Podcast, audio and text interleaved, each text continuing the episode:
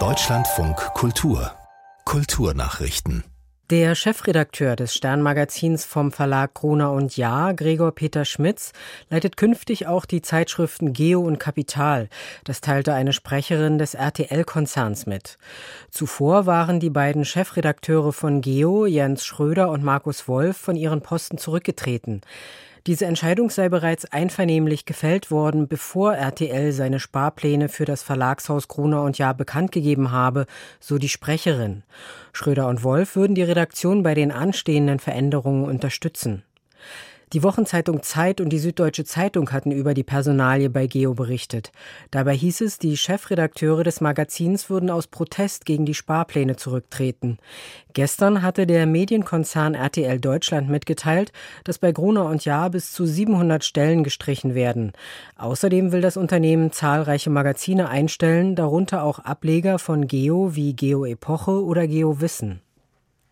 Die Designerin Stella Jean hat sich aus Protest gegen mangelnde Vielfalt und Inklusion von der Mailänder Fashion Week zurückgezogen.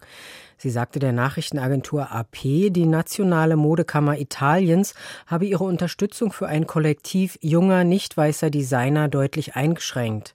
Dabei geht es um die Gruppe We Are Made in Italy, die ebenfalls aus der Fashion Week ausgestiegen ist. Um das Kollektiv zu unterstützen, trat Stella Jean nach eigener Aussage in einen Hungerstreik.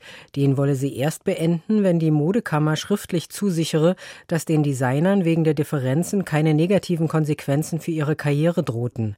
Der Präsident der Modekammer wies den Vorwurf mangelnder Inklusion zurück und sagte, die Fashion Week, die diesen Monat beginnt, sei voller Vielfalt. Der Kulturausschuss des Bundestages hat sich heute mit der Documenta 15 und dem Skandal um antisemitische Werke befasst. Der Zentralrat der Juden in Deutschland warf der Kunstschau vor, sie habe Verantwortungslosigkeit zum Konzept gemacht. Geschäftsführer Daniel Botmann forderte erneut Konsequenzen und betonte, es gehe nicht darum, Symptome zu behandeln, ein Bild abzuhängen oder nachträglich Texte zu ergänzen. Man müsse an die Wurzel des Problems. Kulturstaatsministerin Claudia Roth sagte, staatliche Förderung von Kunst verbinde sich mit Verantwortung, diese sei in Kassel nicht wahrgenommen worden.